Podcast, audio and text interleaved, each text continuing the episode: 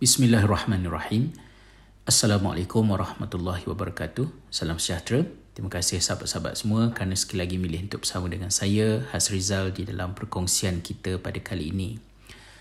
Ketika banjir besar melanda tanah air di penghujung 2021 baru-baru ini, salah satu daripada pemandangan yang mengganggu fikiran saya ialah ketika melihat perkongsian daripada rakan-rakan di Be Wolf dan Book Access uh, yang menunjukkan bagaimana berjuta-juta buku telah musnah ya ditenggelamkan oleh air.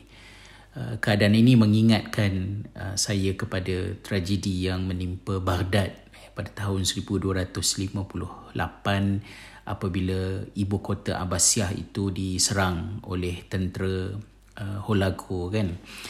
Um, Namun pada kali ini apa yang ingin saya ajak sahabat-sahabat bincang bersama di dalam uh, podcast kita pada kali ini adalah tentang masanya yang mungkin telah tiba untuk kita mempertimbangkan agar kita sama-sama dapat tingkatkan uh, penggunaan e-book bagi menggantikan kebergantungan kita kepada buku bercetak apabila nak membaca.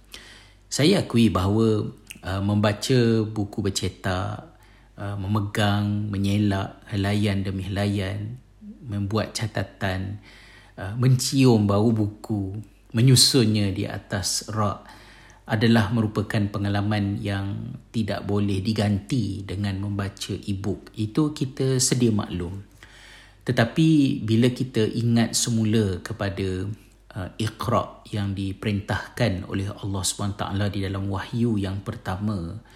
Salah satu daripada uh, isi penting perintah berkenaan adalah supaya walaupun membaca itu memberikan ke- keseronokan, kepuasan kepada kita tetapi kita perlu kekal melakukan proses membaca itu berorientasikan tujuan berbanding dengan semata-mata kecenderungan, keinginan dan keselesaan kita. Maka menggunakan e-book ini mungkin boleh banyak membantu untuk meringankan bebanan alam uh, berkaitan dengan penggunaan kertas dan diikuti pula dengan kerosakan alam yang terjadi apabila hutan ditarah Kemudian bila dia dah jadi buku pula, buku tu tenggelam dalam banjir kan. Jadi saya suka sangatlah uh, nak memberikan galakan kepada sahabat-sahabat untuk mempertimbangkan mungkin secara berperingkat perlahan saya juga mengambil masa yang lama bertahun-tahun untuk membiasakan diri membaca buku digital ni, e-book ni dengan memanfaatkan platform seperti Google Playbook, uh, Kindle uh, dan macam-macam lagi. Walau bagaimanapun, membaca buku dalam bentuk digital ini memerlukan kepada strategi yang berbeza.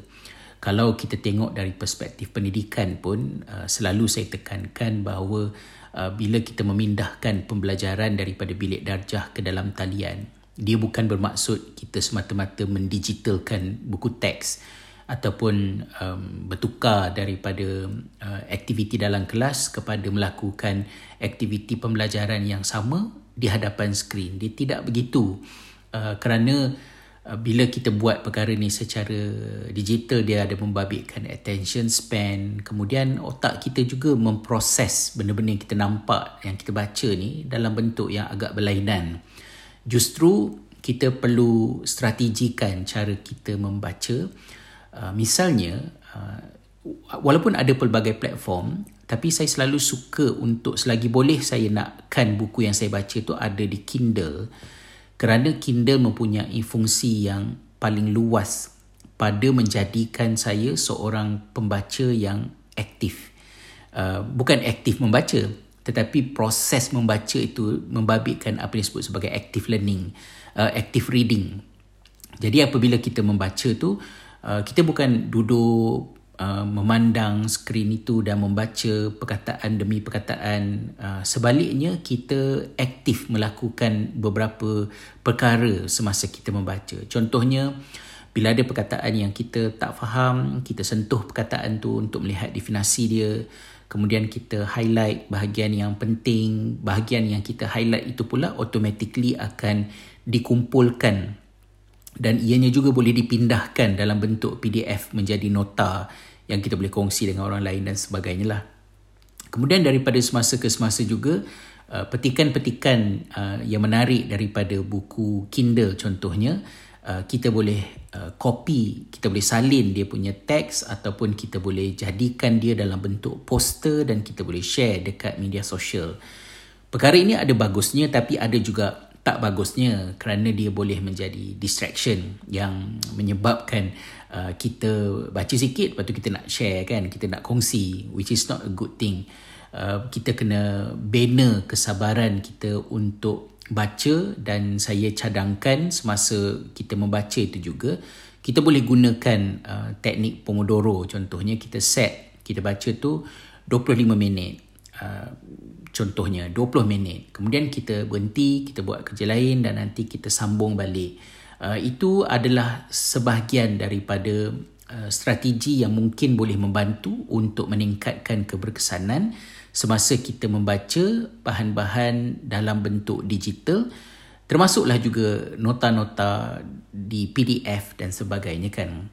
Jadi mungkin tahun 2022 ini merupakan tahun yang kita boleh secara serius mempertimbangkan tentang uh, persoalan ini dan kalau sahabat-sahabat ada maklum balas mengenainya kongsikanlah uh, dengan saya di platform-platform di mana kita boleh berinteraksi dan saya doakan semoga tahun 2022 menjadi tahun untuk kita terus aktif membaca, menambah ilmu dan membacakan pembacaan kita itu kepada alam sekeliling kita agar manfaatnya boleh dikongsi dengan semua yang ada yang kita boleh capai dalam hidup ini insya-Allah. Wallahu alam. Hingga berjumpa di dalam kesempatan-kesempatan yang seterusnya. Assalamualaikum warahmatullahi wabarakatuh.